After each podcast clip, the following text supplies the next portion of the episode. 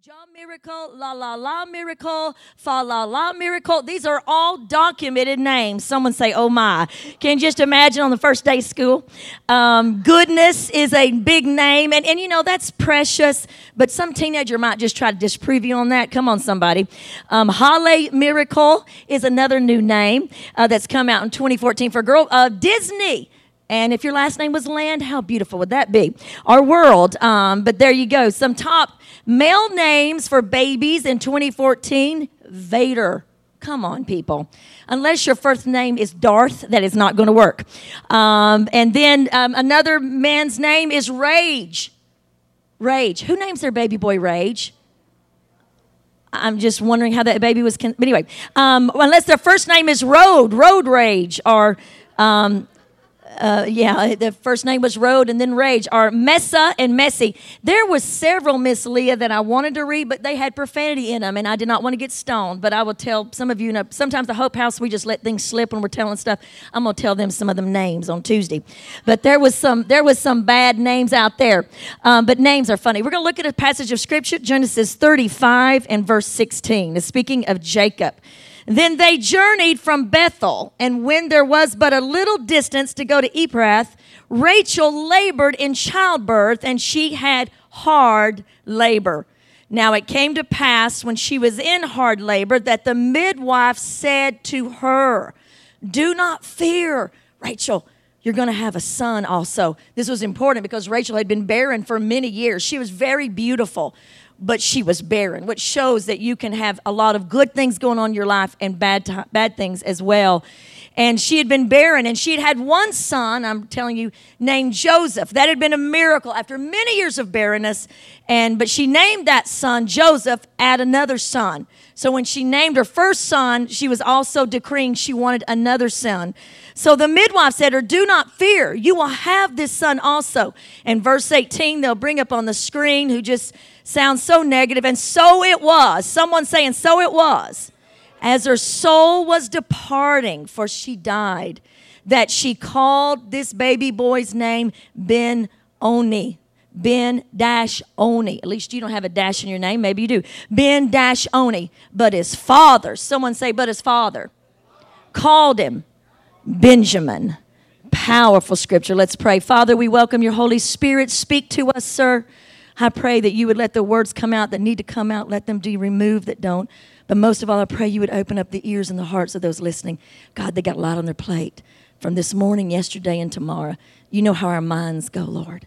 But if we'll just try to focus our thoughts, you'll help us.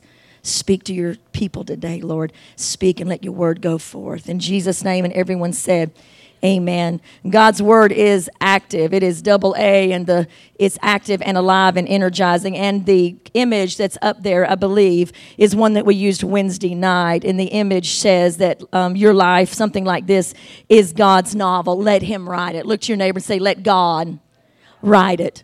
Your Abba Father has naming rights. In this passage in the Old Testament, I'll understand it, I'll help you understand this in a moment. The fathers had the last naming rights. They had to sign off and this father chose to change this baby's name. Your heavenly father has naming rights. Your life is his novel. As we said Wednesday night, someday you and I will stand on the red carpet of eternity and they will ask us, How did you, Misty, get through the horrible time of just playing with numbers here. 2010. How did you survive that? Misty will not give credit to Clint Eastwood. Come on, someone. She will not give credit to Mel Gibson. She will not give credit to Steven Spielberg and all of his special effects. But when Misty stands before the throne room of God on that red carpet and people look at her and say, How did you survive that broken heart? How did you survive that trial? She will say, There's only one way I survived, and his name is the great I am that I am. Can you say amen this morning? God is, come on, give him a praise. God is writing your novel. Let him write it. Let your heavenly father name some things in your life this morning, like Jacob does. You see, the first time Jacob has just left Bethel in this passage, and the first time he went to Bethel, he had negotiated with God. And he had said, God, if you do this, I'll do that. God, if you'll do this, oh, I know you've negotiated with God. I remember one time my brother, it's a funny story, he told God he'd take down that Prince poster off his wall if he'd let him get on the football team. Come on, somebody. He was feeling a conviction about Mr. Prince. Now, the football team didn't work out, and, we, and daddy had to have a talk with him about that to understand that kind of thing. But there are seasons in our life we negotiate with God. But then the second time Jacob comes to Bethel, he builds an altar. Someone say he builds an altar. When you go from negotiation of God, if you bless me, I'll serve you.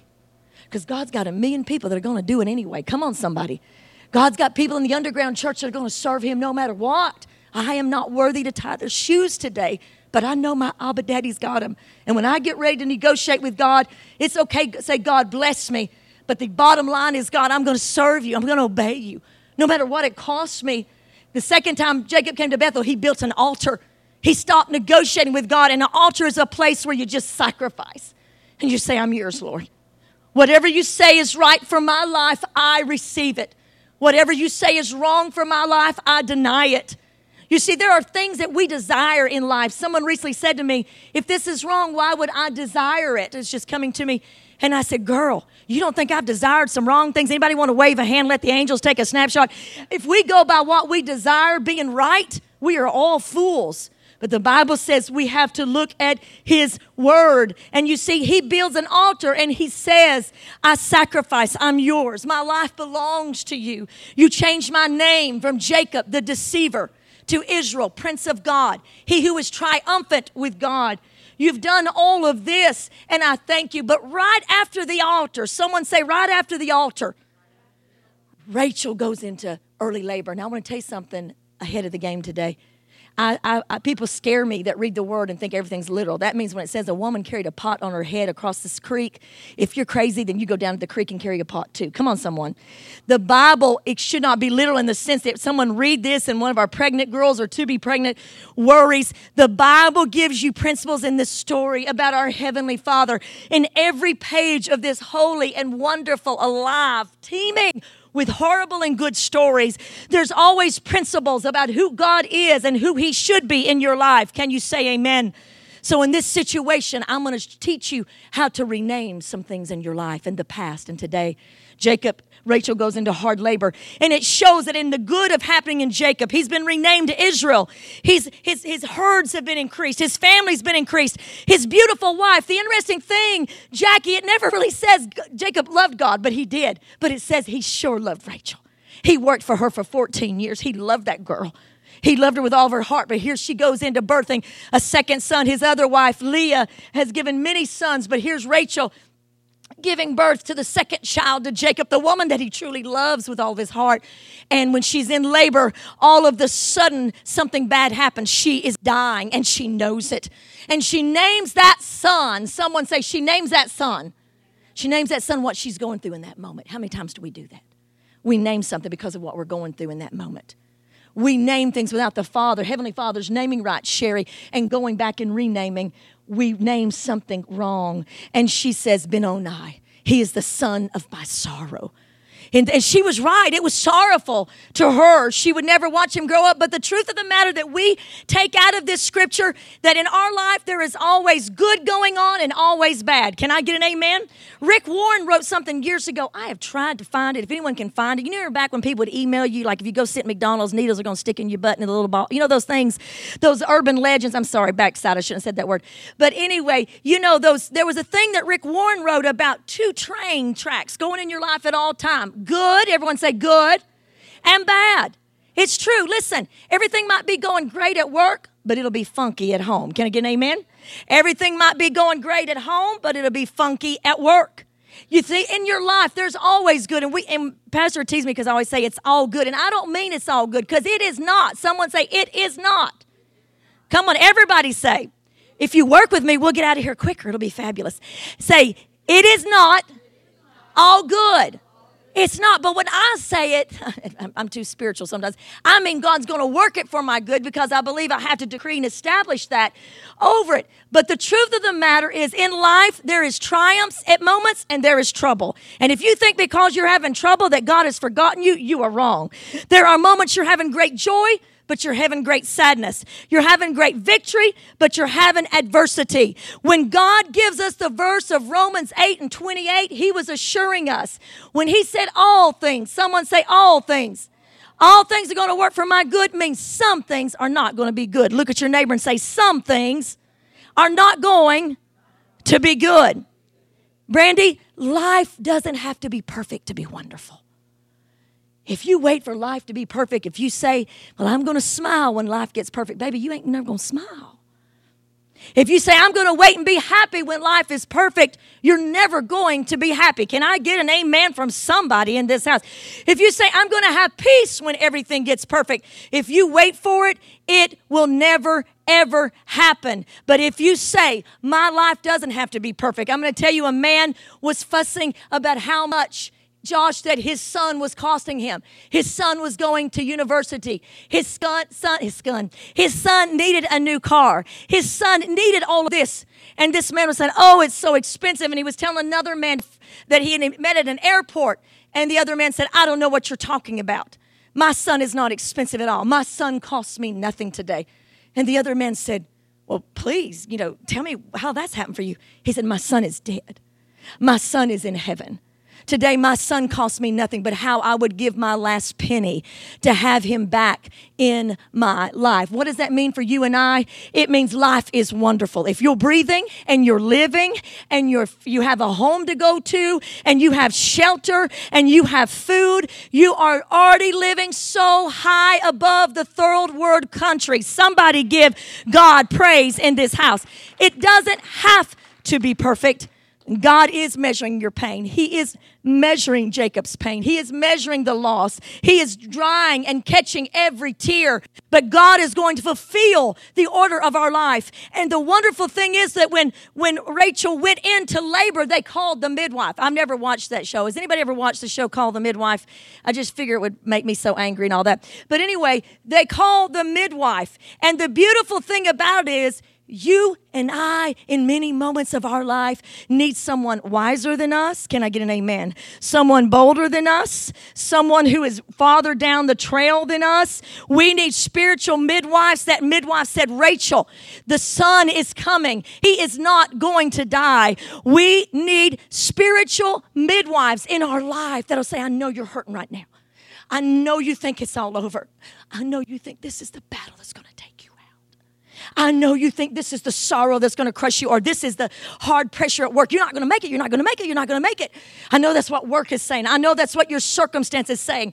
But a spiritual midwife comes along and says, You're stronger than you think you are a spiritual midwife comes along, and Israel had spiritual midwives that came along. In Zephaniah 3 and 16, a spiritual midwife by the name of Zephaniah says to Israel and every one of us, Cheer up, O Zion, for the Lord has arrived to live among you. He rejoices over you with singing. The Lord is a mighty Savior. Can you say amen? There was a spiritual midwife by the name of Zephaniah who showed up in Zephaniah 3 and 20 and told a people people whose name had been ruined all over the earth. All over the earth, Israel's name had been, had been absolutely torn down. If they had had the internet, it had been all over the internet. If they had had TV, it had been all over TV. But world, word traveled that the people of God not only had sinned or disobeyed or coming under attack, and all this had happened, but a spiritual midwife said, The Lord says, even to you now, everyone say now,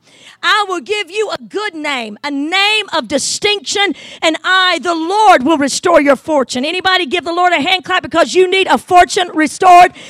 Isaiah and Jeremiah came along as spiritual midwives and said to Israel sitting on the floor, Awake in Isaiah 52, get up off the floor, shake the dust off of your clothes, stand up and sit down in a dignified place. You are not a beggar, you are not a slave, but you are the people of God. And thank God for the Holy Spirit in your life and my my life who will say to us, You are not a slave, you are not a servant. The Lord is with you. Thank God for the people who wrote the New Testament, Paul and Peter, who said that your glory shall be equal to your suffering. Can I get an amen? Spiritual midwives that preach through the word. That's why I love to digest this thing. You think that we who digest it are holy? No, ma'am, and no, sir.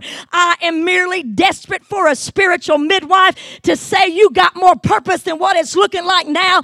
Hold on, son of God. Hold on, daughter of God. The Lord is going to rebuild you, restore you, give you a good name, and do more in your future than you can imagine. Somebody give God a praise in this house.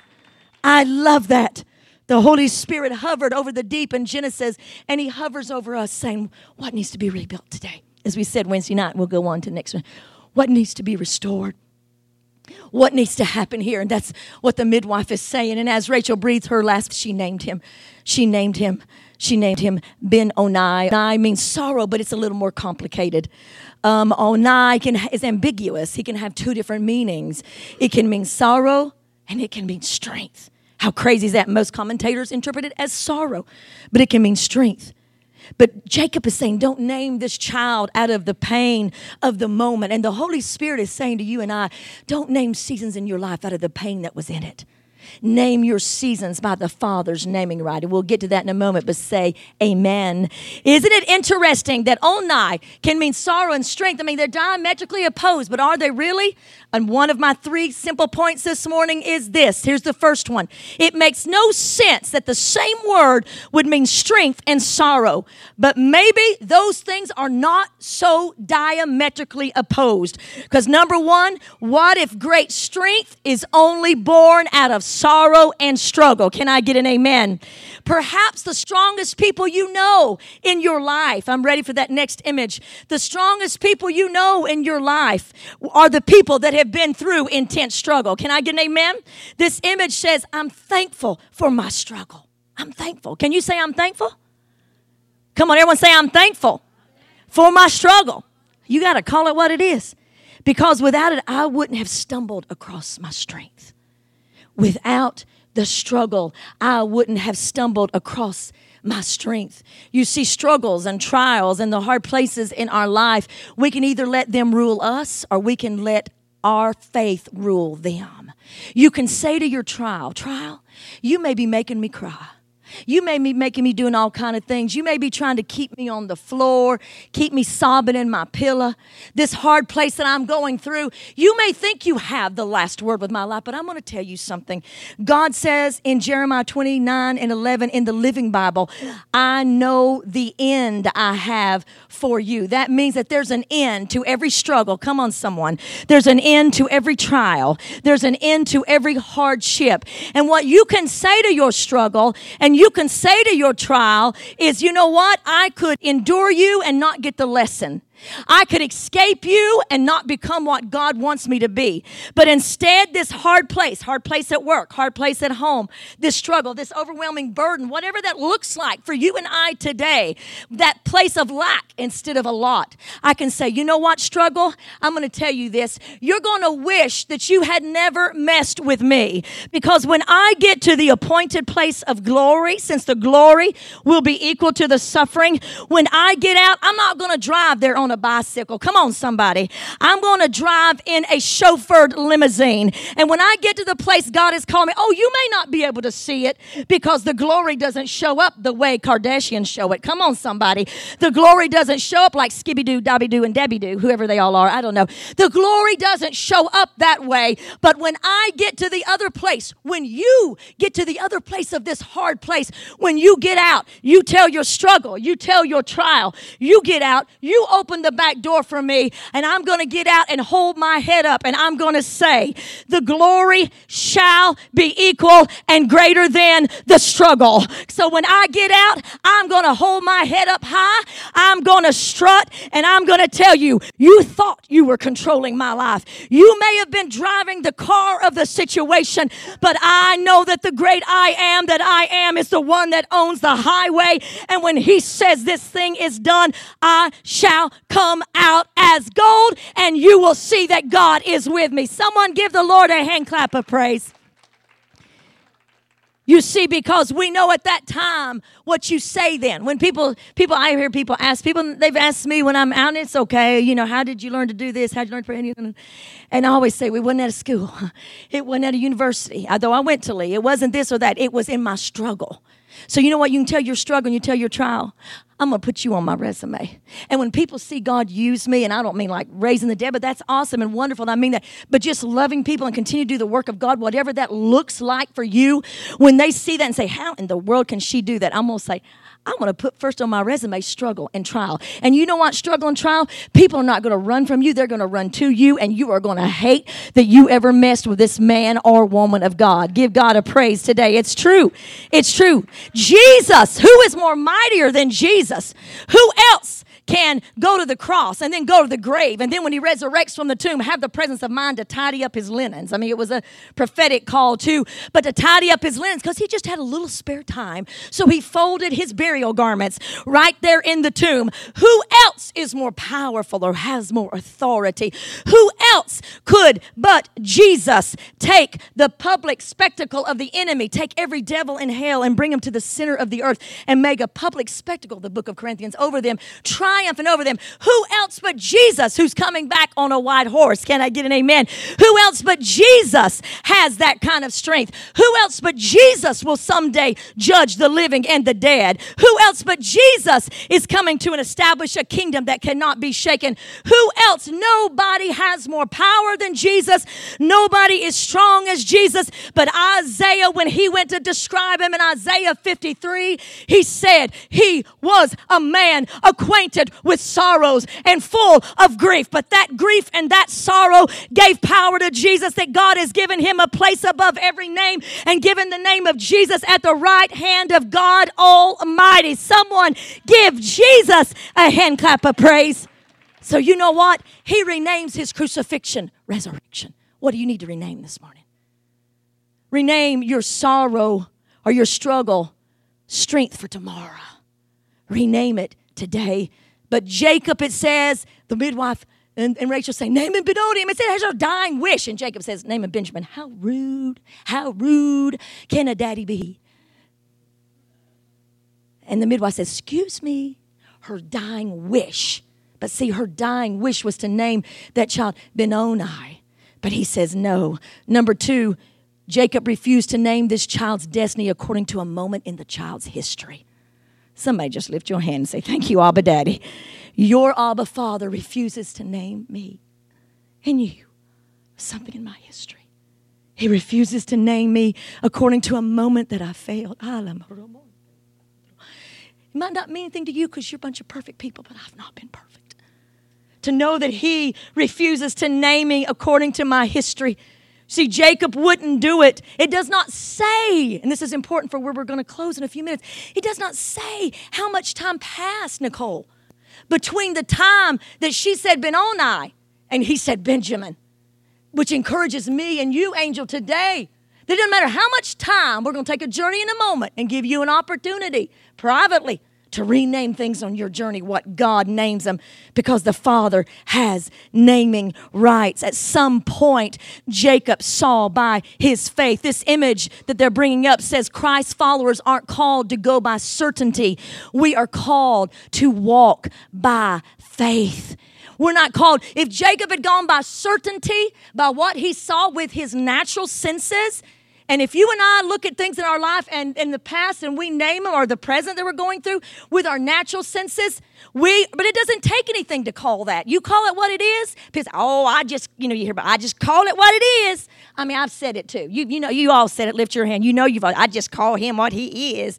I just call this what it is. I call me what it is. It takes no faith to call something what it is. It takes faith to call it what it can be what it can be. Number three, my third, and then I'm going to venture on to a little bit, my, third point. People may recommend names for you and I, but ultimately, our Heavenly Father has to sign off of it and approve it. He has to sign off of it. Jacob had the naming rights. Your Abba Father, they may have labeled you hopeless. They may have labeled you worthless.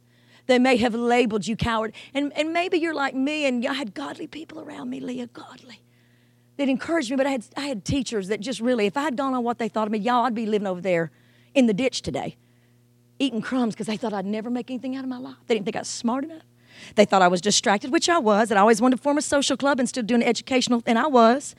They thought all those things, and they didn't really say it, but I could feel it in their tone. Do you ever feel in people's tone what they don't say with the words? That disapproving look, that disapproving feeling. We've all had that, but they implied it in their treatment or their acceptance and rejection of who we are. There was people that rejected me, even at Lee. People that rejected me because I was divorced. People that rejected me because they didn't like how I looked. People that rejected me because of this. But the bottom line is we've got to peel those labels off of us. Say, peel it off. Look at your neighbor and say, peel it off. Because only the Heavenly Father has naming rights over you and I. Only our Abba Father gets to tell us who we are. Our theme song that you'll hear for Wednesday night, but you'll hear as you're leaving today. I love it. It's by Cody Carnes and Kari Jobe. It says, He whispers in my ear, tells me that I'm fearless. He shares a melody, tells me to repeat it, and it makes me whole. It reminds my soul I'm all He says I am.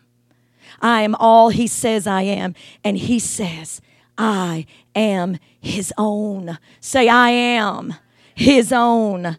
Powerful thing that only our Abba Father can label us. You see, Jacob was hurting Jackie. He loved Rachel. He loved her. He loved her. How many of you men waited 14 years for your wife? Come on now. Now, Pastor Hank did pray for three years for me while I was off dating any other godly man I could. But this was 14 years.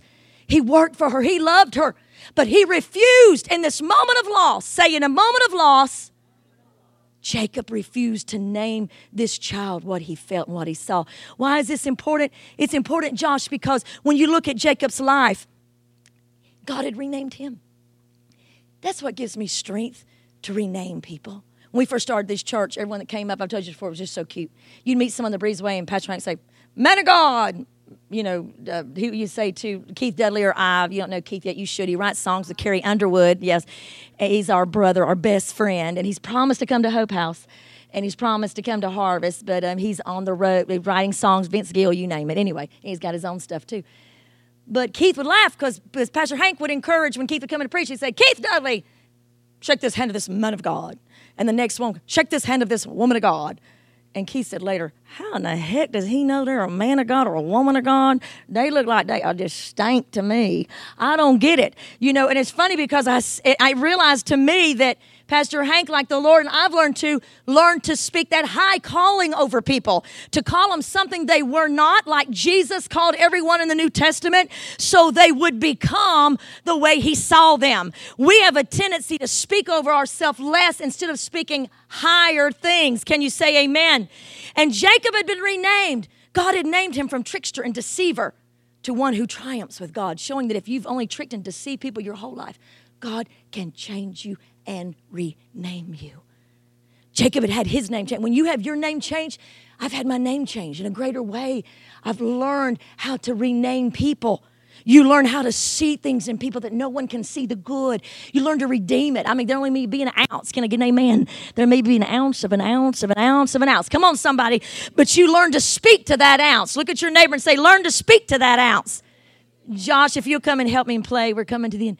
But you see, Jacob had renamed places. He renamed this place called Loserville. Someone say Loserville. He renamed it Bethel, which means house of God, meaning heaven can show up in a situation regardless how hell thinks it is. Did you know you can be going through hell and you can say, I know God is with me.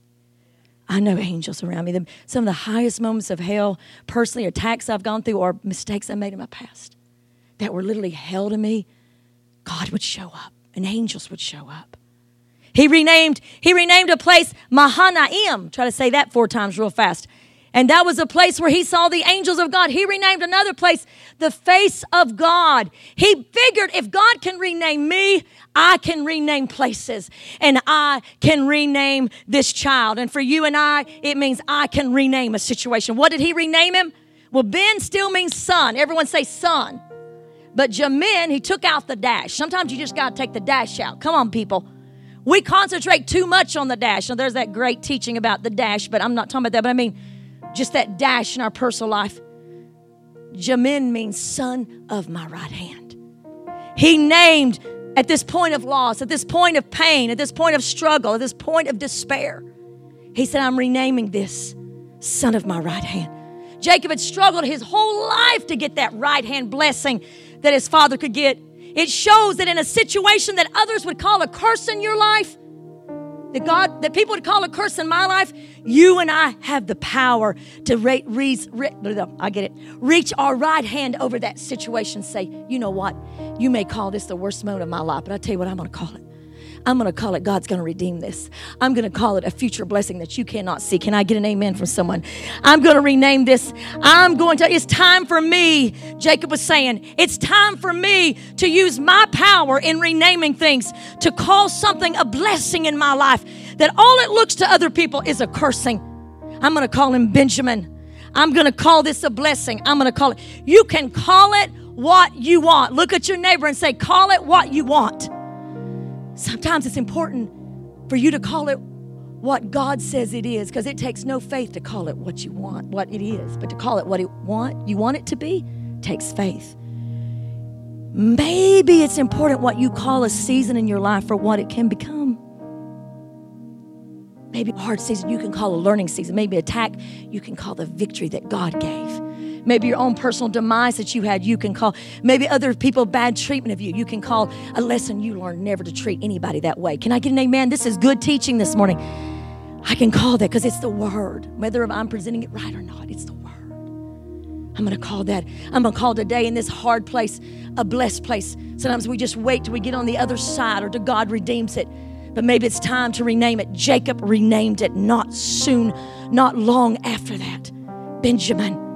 Take the dash out. Maybe it's important for what it can be because listen, guess who came out? You're going to love this, sisters. You're going to love this, brothers.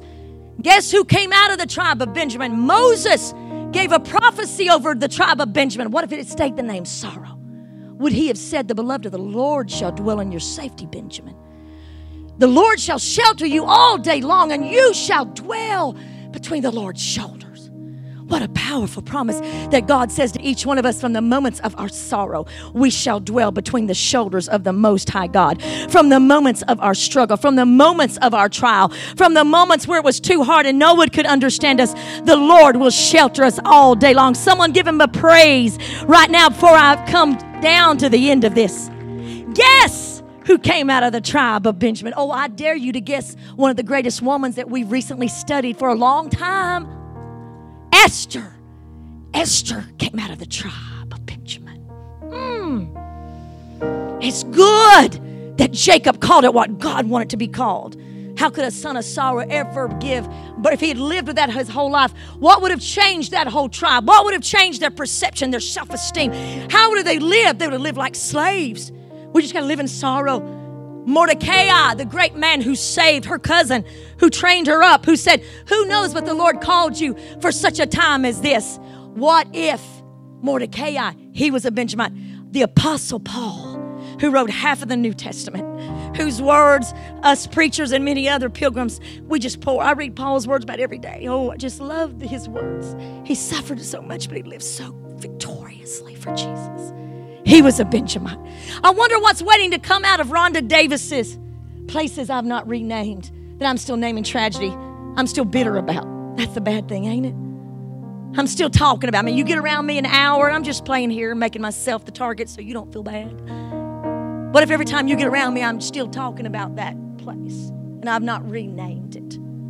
I've not named it the time when God, that spot, if not for God, I would have never survived. That spot, that spot in our life. We wait for our circumstance to change so we can bless. But God, what if God is saying to you and I this morning, I want you to pronounce a blessing over every circumstance in your past and today and call it what you want. Change that name. You see Adam, you can't you can't name things unless you made it. Adam was given the authority to name every Adam, every animal in the garden. God created, but he gave him naming rights.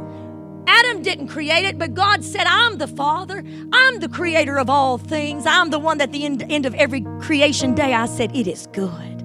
And God pronounced a father's blessing over the zebra and the giraffe, the hyena, the hip waddler, the, the alligator. God said, It is good.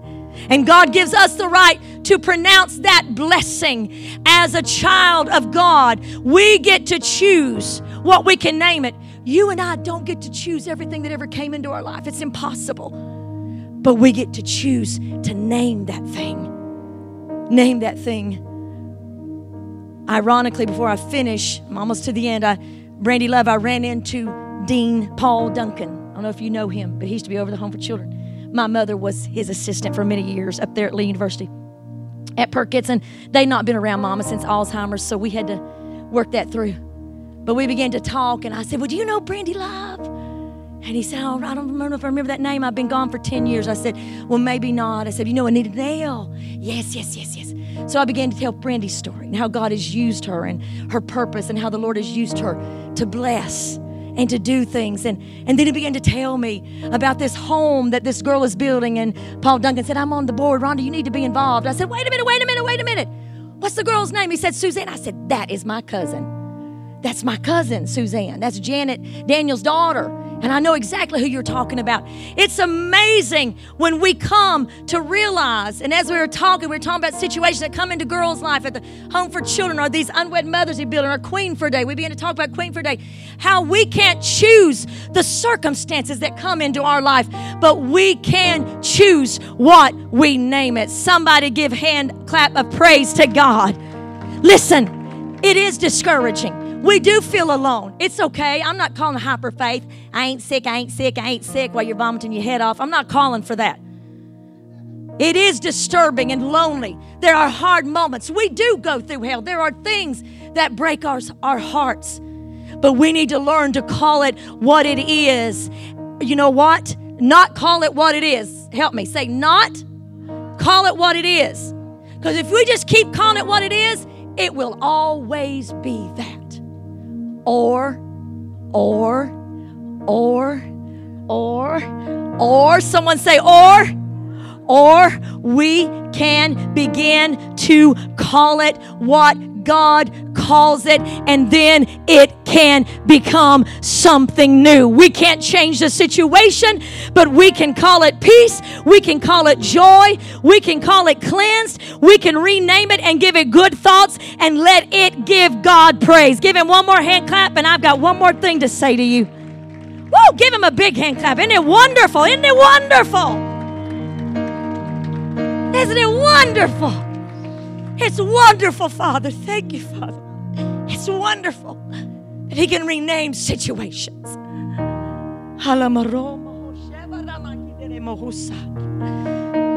That we can rename things.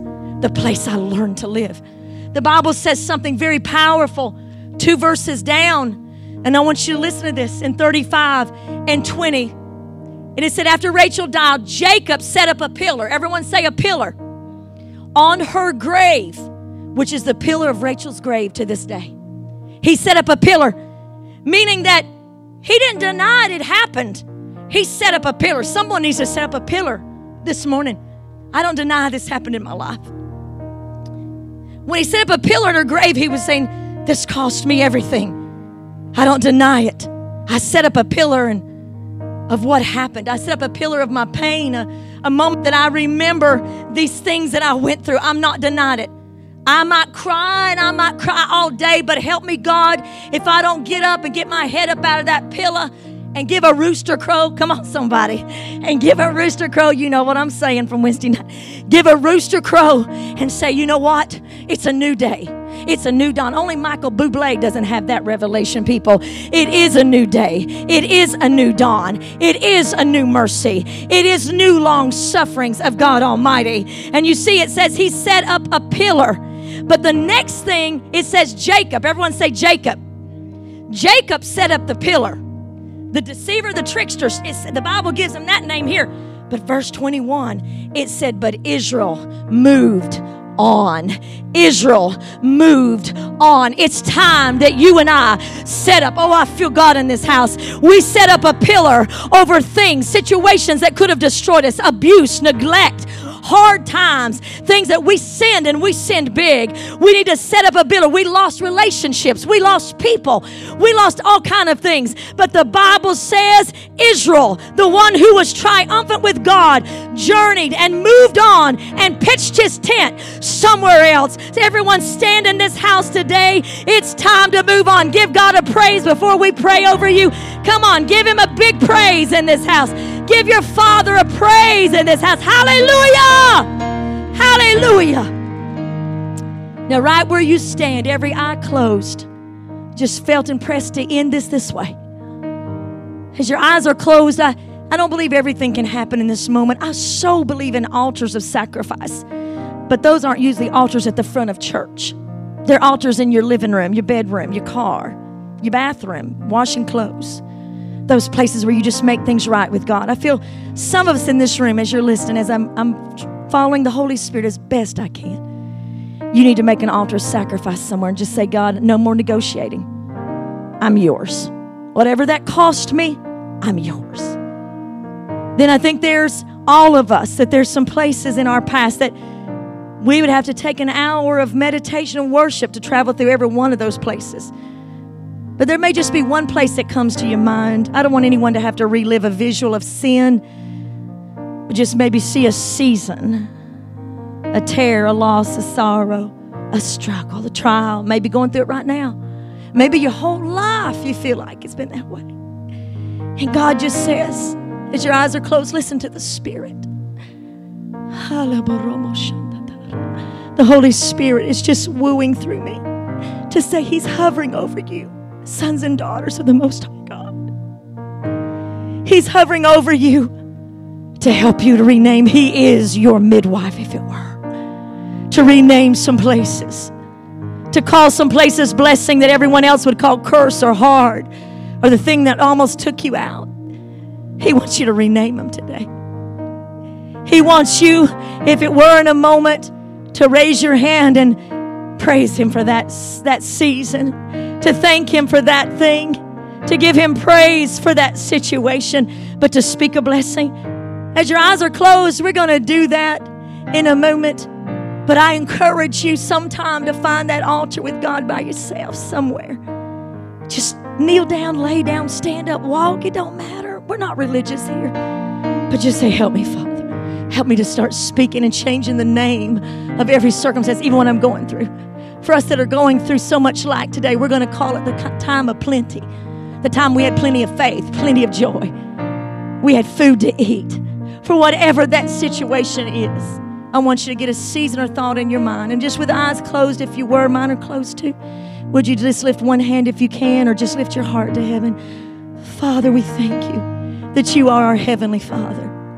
If Jacob was wise enough to rename that son, not from a moment of his history, but a moment of his future, how much more shall you, Father? Oh, Heavenly Father, I thank you for renaming us. I thank you for rena- helping us to rename situations. You have given us naming rights, Father, for you created all things. And God, everything the enemy intended for evil, you will work for good. Everything that was meant for harm, you will work for blessing.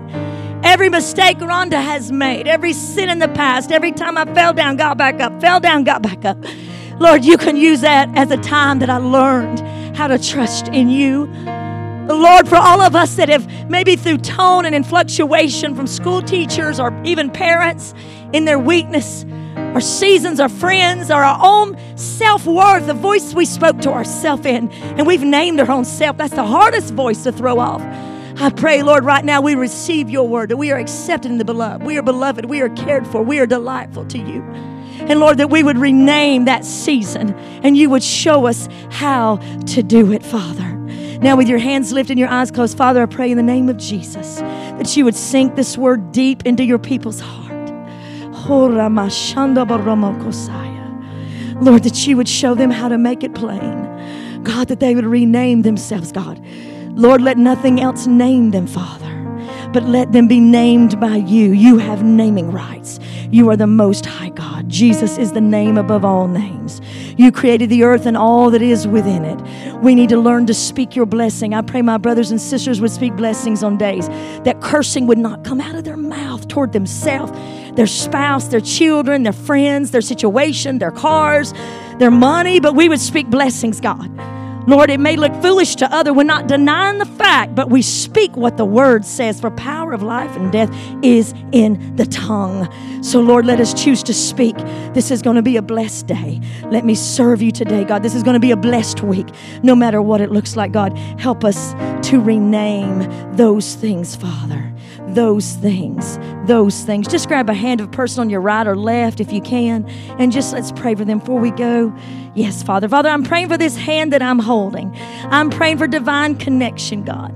I'm praying for strength, Lord. I'm praying for them to have wisdom, God, to rename places in their life and seasons, Lord that you would do what only you can do, God. That you would wash away what needs to be washed away. You would cleanse what needs to be cleansed. And you would just give them that beautiful name of distinction and honor, Lord. And give them the courage to rename some things, God. And to be very purposeful, Lord. Lord, forgive us for the times we just, I just call this like it is.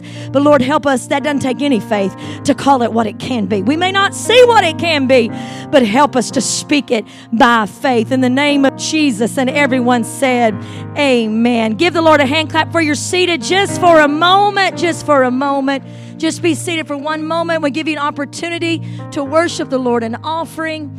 Um, and this is the time that you choose to give to God. You know the drill. I'm going to say the drill or the opportunity. You know the opportunity. I